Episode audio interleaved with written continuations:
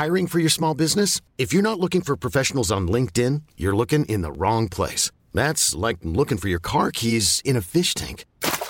LinkedIn helps you hire professionals you can't find anywhere else, even those who aren't actively searching for a new job but might be open to the perfect role. In a given month, over 70% of LinkedIn users don't even visit other leading job sites. So start looking in the right place. With LinkedIn, you can hire professionals like a professional. Post your free job on linkedin.com slash achieve today.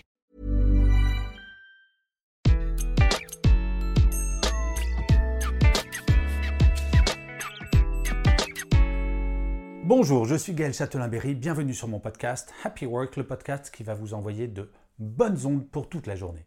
Alors pour cet épisode, je souhaitais vous partager mon humeur de la semaine, parce que cette semaine, nous avons appris, et oui, je suis parisien, que nous allions être reconfinés. Alors, beaucoup de personnes disent, ok, on va avoir le moral dans les chaussettes encore une fois, ça va être encore difficile, etc. etc.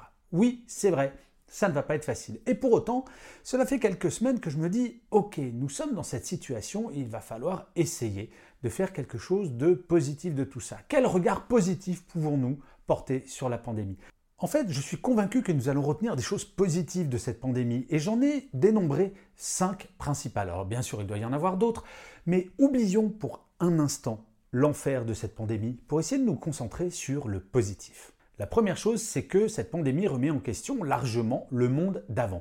Mais oui, c'est vrai, on nous dit ah vivement qu'on revienne au monde d'avant. Mais à quel moment le monde d'avant était sympa? Je vous donne quelques chiffres.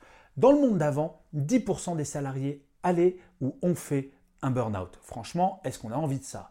6% des salariés, selon une étude Gallup faite en 2017, seulement 6% des salariés se déclaraient engagés, c'est-à-dire motivés par leur travail. 94% des salariés se déclaraient peu ou pas engagés. Est-ce qu'on veut ce monde d'avant?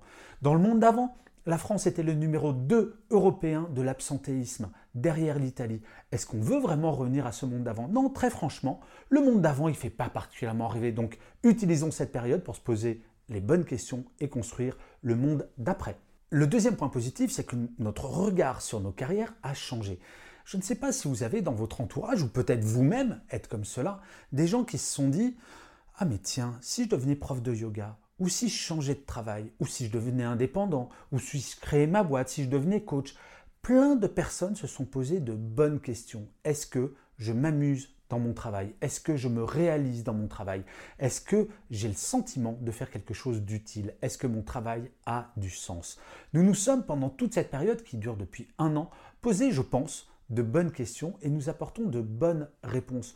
Tout le monde n'est pas obligé de changer de travail, mais en tout cas, je crois que toutes et tous, nous nous sommes posé des questions quant à notre équilibre vie privée, vie professionnelle, quant à l'intérêt que l'on porte à notre travail. Et parfois, certaines personnes ont bougé ou alors se sont convaincues définitivement que leur travail, c'était vraiment leur passion.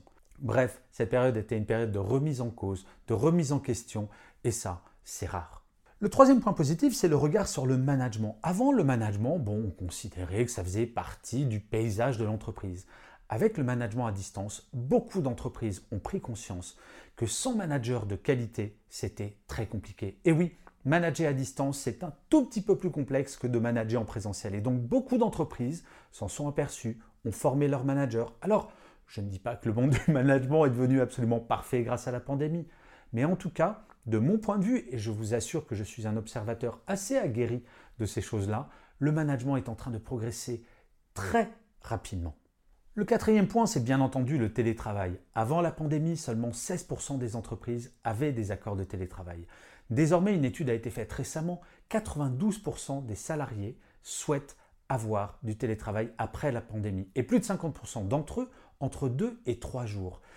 De plus en plus de recruteurs me disent que tous les candidats, sans exception, demandent, quand ils passent un entretien de recrutement, est-ce qu'il y a un accord de télétravail et quel est le nombre de jours donnés en télétravail par semaine. Plus aucune entreprise après la pandémie ne pourra faire l'économie du télétravail quand bien entendu le travail le permet.